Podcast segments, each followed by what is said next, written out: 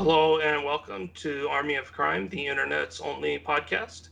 On this episode, uh, Matt, you wanted to talk about this comic book that is called Batman. However, and I hope everyone is sitting down for this, the catch is is that this Batman comic book was made in a country other than the United States of America, namely the country of Japan.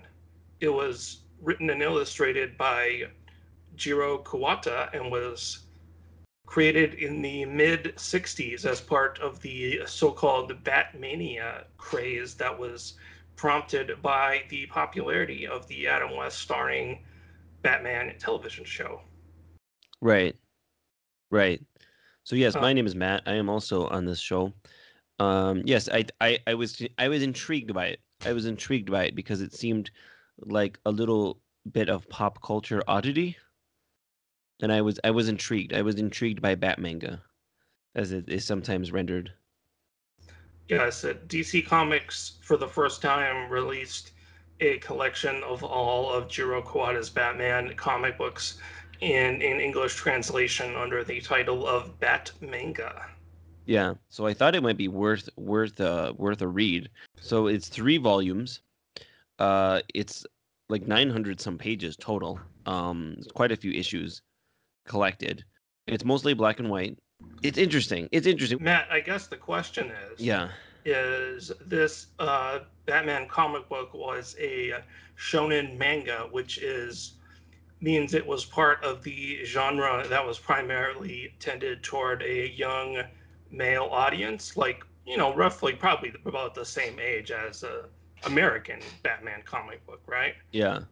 So, with that in mind, would you say that this is an exceptional or high quality comic book in its own right, or is its primary value, as you mentioned previously, as a sort of pop culture curio? That's a very good question. I feel like I want to lean more towards the second choice there. Um, it's kind of an interesting thing. It's kind of an interesting artifact. I I did enjoy reading it. I, I thought it was sort of fun and whimsical. I don't know if I would go around recommending it to everyone necessarily, but I, I did I did enjoy reading it. What I, what I thought was kind of fun about it was because it, it's kind of just like a fresh take on Batman that doesn't really have anything to do with any other Batman stories. It uses almost entirely minus Clayface for some reason. It uses entirely new characters other than Batman, Robin, Alfred. Like all the villains are completely new. Um, I guess it has Commissioner Gordon in it too.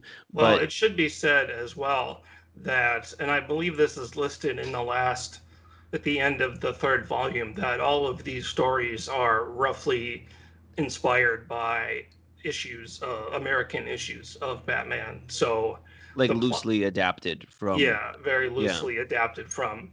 Um, and I have not read, you know, I did not do like a comparison, but they seem to be, yeah, ve- pretty loosely adapted. Yeah. And it, it just seems kind of a little bit of a fresh air, I guess, from from a superhero comic. Obviously, we're looking at this through the lens of this is a DC property, and you know, Batman has all these different stories, and there's continuity, and there's this and there's that, and then you just the thing that I thought was charming about it was that it doesn't really bother with all that kind of stuff, right? It's it's kind of like a sci-fi detective, like a little like a science fiction detective, and they have these little adventures. There's like Professor Gorilla, Lord Deathman, which is like a skeleton guy who can will himself to die at any moment. Um, there is stories with like mutants. Uh, he goes into a different planet at one point. Like it, it's just kind of like fun little one-offs that um, that are like little self-contained things that that kind of just lean into the concept of just like a science fiction detective. To be You know, fair, and like uh, that's basically what Batman comic books were like in the 50s and 60s in America as well. Right, right, sure, sure. Um, I, I just, I just found it kind of charming. I don't know. I, I, I I thought they were kind of fun. Like, it's, like it's kind of the thing that the Batman '66 show does, um, which is kind of a specific atmosphere of just trying to like be fun, and um, and just kind of, kind of just like throw some stuff at you, you know. And they're not all winners, but like, you know, like I said, there's Professor Gorilla. There is what are some of the other fun ones? There's the one with the mutants where they like discover mutant genes in people. People are like changing into mutants.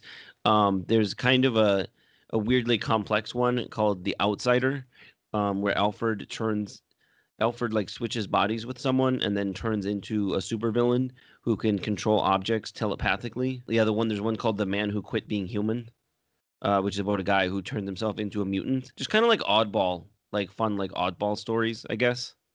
So yeah, I, I enjoyed it. I thought it was I thought it was kind of fun. I thought it was charming and whimsical. I think it captures what people kind of like about the Batman 66 show was just that it has a lot of energy and it, it's just kind of like moving forward um and just kind of mixing it up. Does that does that make sense? I think so. I, I get what you're saying. So there were a few stories in here that I enjoyed as well, and some of them less so. You know, the biggest difference I think between this and I, well, okay, so the biggest difference here is that the art is obviously done in more of like a shonen style and less of what you would expect from an American uh, Batman comic book at this time. Though the interview, the the supplemental reading in these volumes talks about how this was more detailed than what uh, Jiro Kuwata was doing in some of his other titles. So I think he, it sounded like he did try to make an effort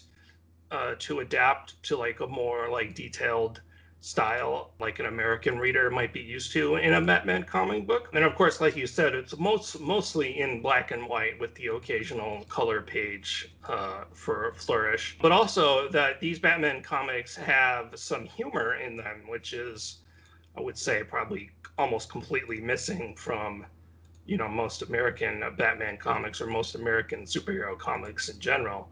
Like yeah. there's there's one where they're trying to like rescue this guy and the guy's daughter is there and she keeps like punching Robin in the face. Yeah. Yeah. Um, like over and over again. And that, that one got kind of a chuckle out of me. So you get a few kind of, and this is obviously more a trademark of shonen manga with uh, just some kind of like silly slapstick style humor. Uh, yeah. So that's probably the biggest difference. I mean, those are, would be the biggest differences between this and American Batman comics. I think my favorite story was the one where most of these are just like there's a weird villain guy who wants to like blow up the world and do evil just because. Well, usually they're just trying to rob things it's a, it's a lot of people really using their uh, advanced um, insanity slash goon squad slash whatever to like steal objects, rob jewel stores. Yes, like rob banks and steal, you know, attack the Gotham Museum to steal the rare thingamajig. Right. Um, the, but the, the one that I kind of, of, liked was yeah. the where there was a villain who instead of being like one dimensional was like two dimensional was the Revenge of let me see the Revenge of Professor Gorilla. Uh, yeah. which first of all I thought was cool. He Professor Gorilla, and also I would say Lord Deathman also has a really great costume. He's actually wearing like a, uh, this like Phoebe Bridgers style skeleton jumpsuit thing, but with like a freaky like skull mask kind of thing. That's like maybe not really a mask. Ho ho ho. The, the other character I thought that had a really cool design was Professor Gorilla. He almost looks kind of like Mass Justice or Hooded Justice from Watchmen. Yeah. Uh, he's kind of like all black. Let me pull the story up here. Yeah, I liked um I like that one. I like yeah, like you said, Lord Deathman is a cool design. I think Grant Morrison didn't Grant Morrison put Lord Deathman in a in a in a, in part of his Batman series. I believe he did. I believe he managed to stick Lord Deathman in there somewhere. I mean, it's a great name. It's a great name. Great. Um, there's a yes. Yeah. Grant Morrison reused Lord Deathman, though I believe he changed it so that in this the reveal is that like Lord Deathman is actually using like the powers of of yoga to like fake his death, whereas I think Grant Morrison actually made him like some kind of immortal supervillain of some yeah. sort. Um, what I was going to say about Professor Gorilla so he is a, a gorilla who is temporarily given uh, some guy is trying to use a machine to get gorilla strength, but then there's like a, a switcheroo, and the gorilla gets human intelligence uh, as well. So then the gorilla seeks to avenge the wrongs done to him and to animal kind in general. And he's got this great outfit where he's got like a full like black mask covering his face with a white cape and white uh, gloves. And of course, because he's a gorilla, he's kind of like bowling ball shaped. But he's actually a pretty cool villain. So yeah, and he's got white boots and like a white belt, like on this like black outline. So it's a great like black and white, you know, character design. Um, he's got these like huge white eyes, and so he would fight. He fights Batman as, you know, the strength of a gorilla, the intelligence of like a scientist. But and then it becomes sort of a, like I said, he's trying to like right wrongs done to animal kind, and so and he has this sympathetic backstory, and he's trying to use this machine to continue to give himself human intelligence so he doesn't like backslide into just being a gorilla kind of an interesting and sympathetic villain. So I enjoyed that was probably my favorite of the stories in here. Yeah, I did like that one. I like I liked the mystery of the outsider is uh I don't know if you read that one. It's it's pretty wacky. The wackiness levels start to get almost too high where this is the one where where Alfred uh has through a series of circumstances that I will not try and summarize uh Alfred dies, but then turns out to be alive, and then switches bodies. No, he he turns into a villain, and someone else turns into Alfred's body. So there's like a body of someone. It, it's kind of strange. It's a very strange setup, and then the end result. I, I just liked it because it was so odd. Like it's this thing where Alfred turns into a mutant who can like control things with his mind, I guess, and then he's all scrambled up, and they have to figure out how to put him back. Uh, it it was just so odd. I just couldn't help but find it charming. I guess. Um, I also like the one where there's a one where Batman fights somebody called the Planet King.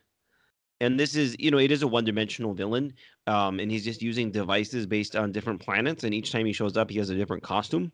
And he, and he looks like, he kind of looks like like Silver Age, like Starman. Like yeah. he has a very, very like comic booky, like I'm a science fiction uh super villain or like a Power Rangers character or something um costume. And he has all these like different gadgets that do different things based on like the planets. It, it just seemed like kind of a fun story, kind of upping the sci-fi level from where we, you know, coming in as a contemporary reader where we expect Batman stories to be at. Uh, like you said, there was an era of Batman where that was would would have been normal, but you know, coming in as a contemporary person, we don't expect we don't always expect to see that much sci-fi inside our Batman. If you see what I'm saying, and I also like I also like the very last story. The very last story inv- involves an intergalactic uh, gladiatorial contest where Batman gets stuck on another planet.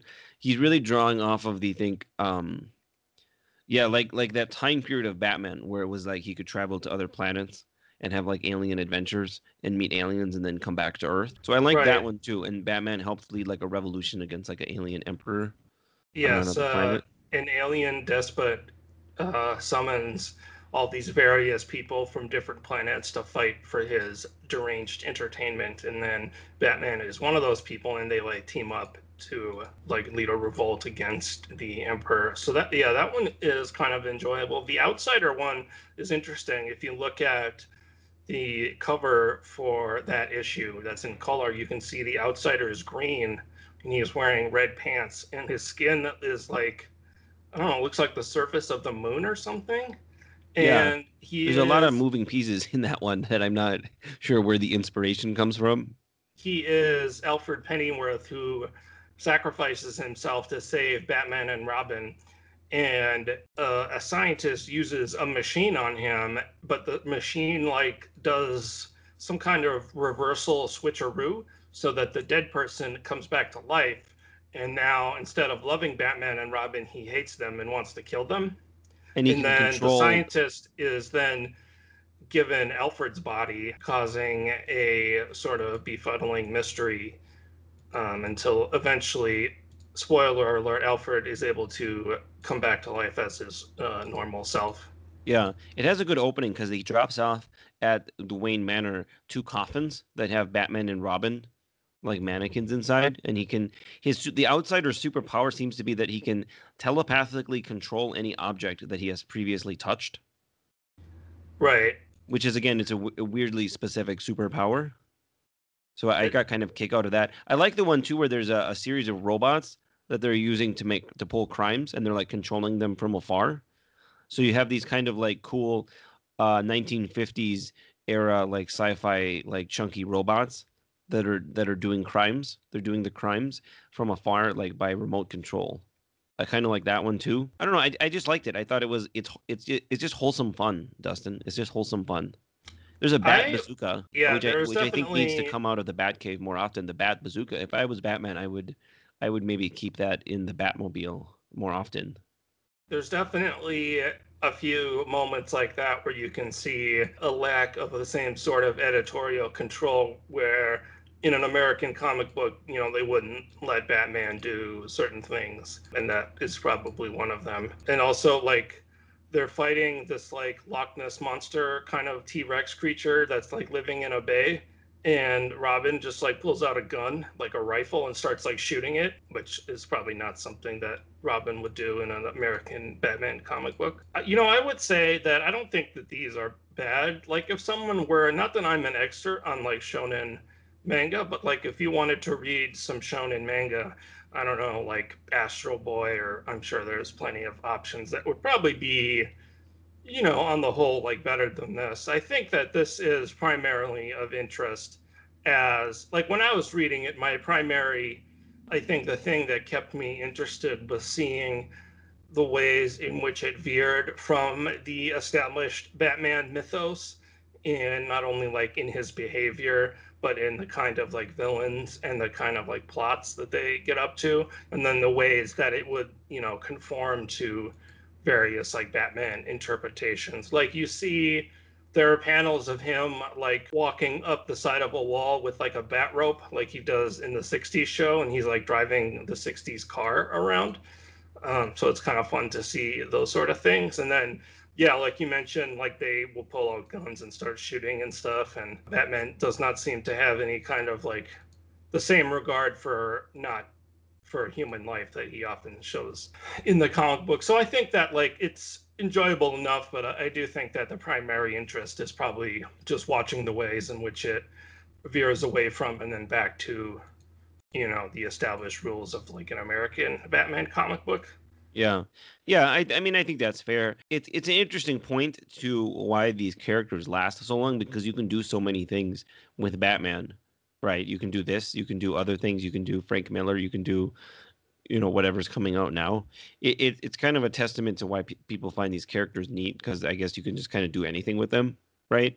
Which is not necessarily unique to Batman, obviously, because you could do a lot of these stories with other types of characters, certainly but but it is kind of a fun um, testament to that fact, and also just it, it's kind of an interesting novelty of how many different eras or like time frames of Batman there are, because when this was coming out, people, I mean, the the intention was to tie into the Batman '66 show. Um, with Adam West, which was like the concept of Batman for a time, for a long time, right? Because that was what people people had watched it growing up as a kid or whatever. Like it was a big deal culturally. The the Adam West yeah, Batman show. it was uh, yeah, a ve- like a pop culture behemoth at the time. Yeah.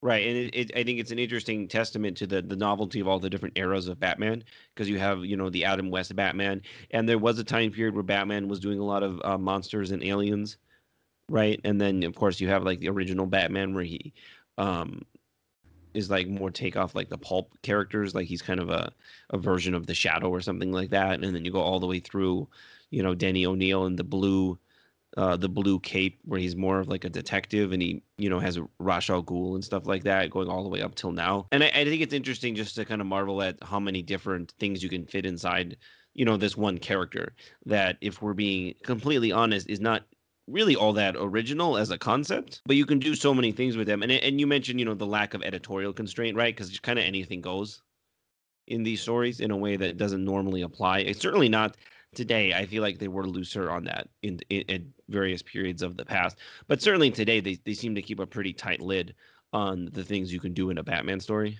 Like you can't have just like Robin pull out a rifle and start blasting away. Yeah there's a point where somebody dies in batman in this and batman just kind of shrugs he's like oh well Yeah, he's like good riddance or uh, serves them right or something like that. yeah Whereas now Batman's like obsession with no one dying is is almost like a bizarre perversity in his character. And they mm-hmm. also won't always you know, like nobody ever dies in Batman Yeah. comic books because I mean if they do they always come back. Right, right. And here you you, you just get to tell one, like one offs, where you, where you can just finish the story and that's it, and you jump into something else.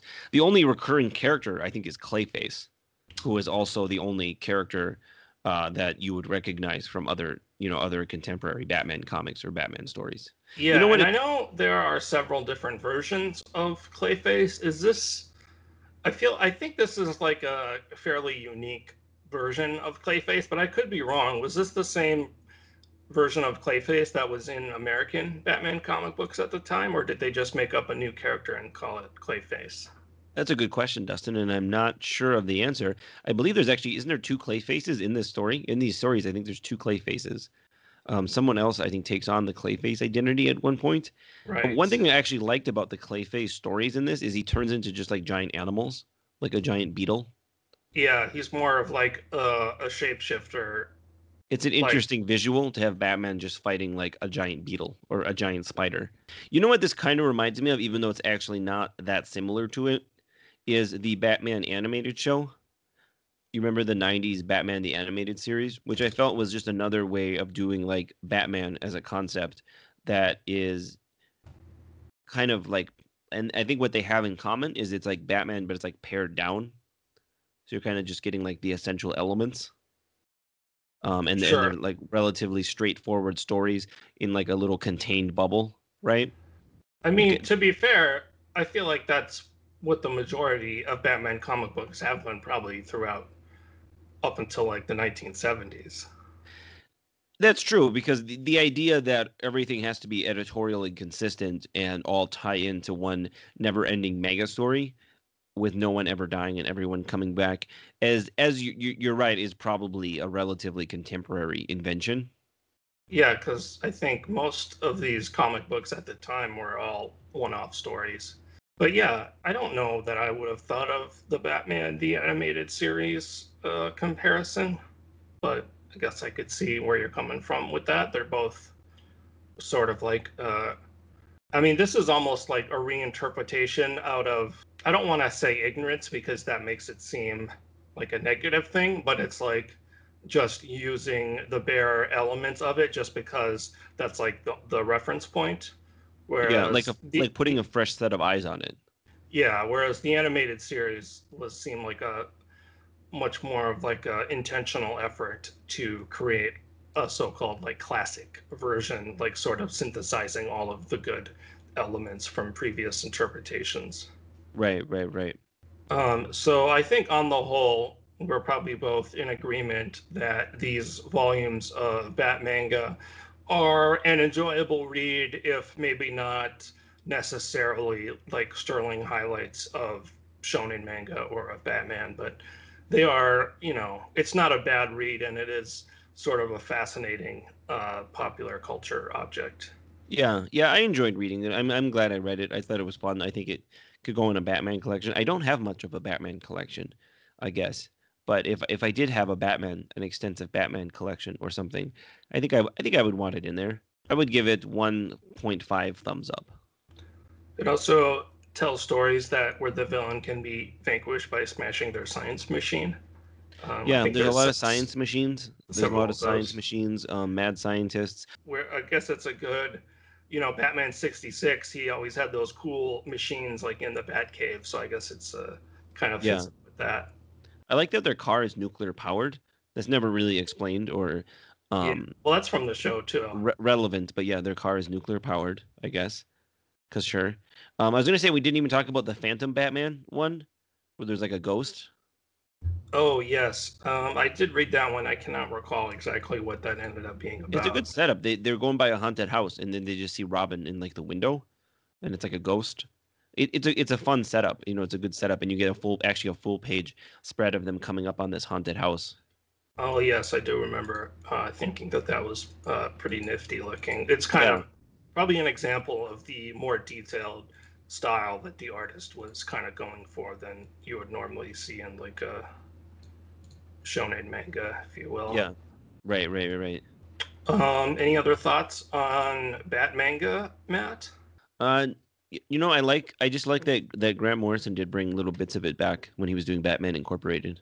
Yeah, I believe he even named the Batman of Japan uh, Jiro after artist of these, the uh, creator of these volumes, the manga mangaka, if you will. Yeah.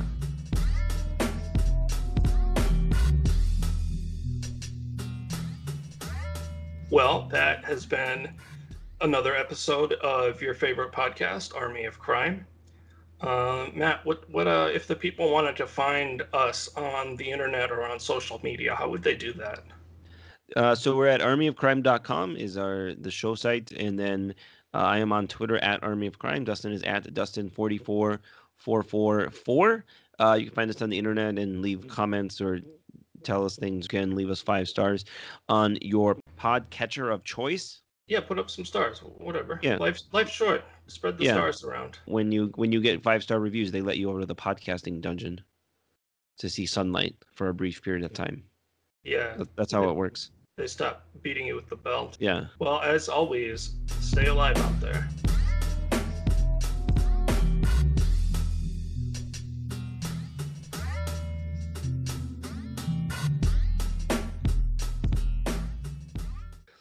It's what people do. Podcast people. Um, Podcasters. Casters of pod. Are you okay right now?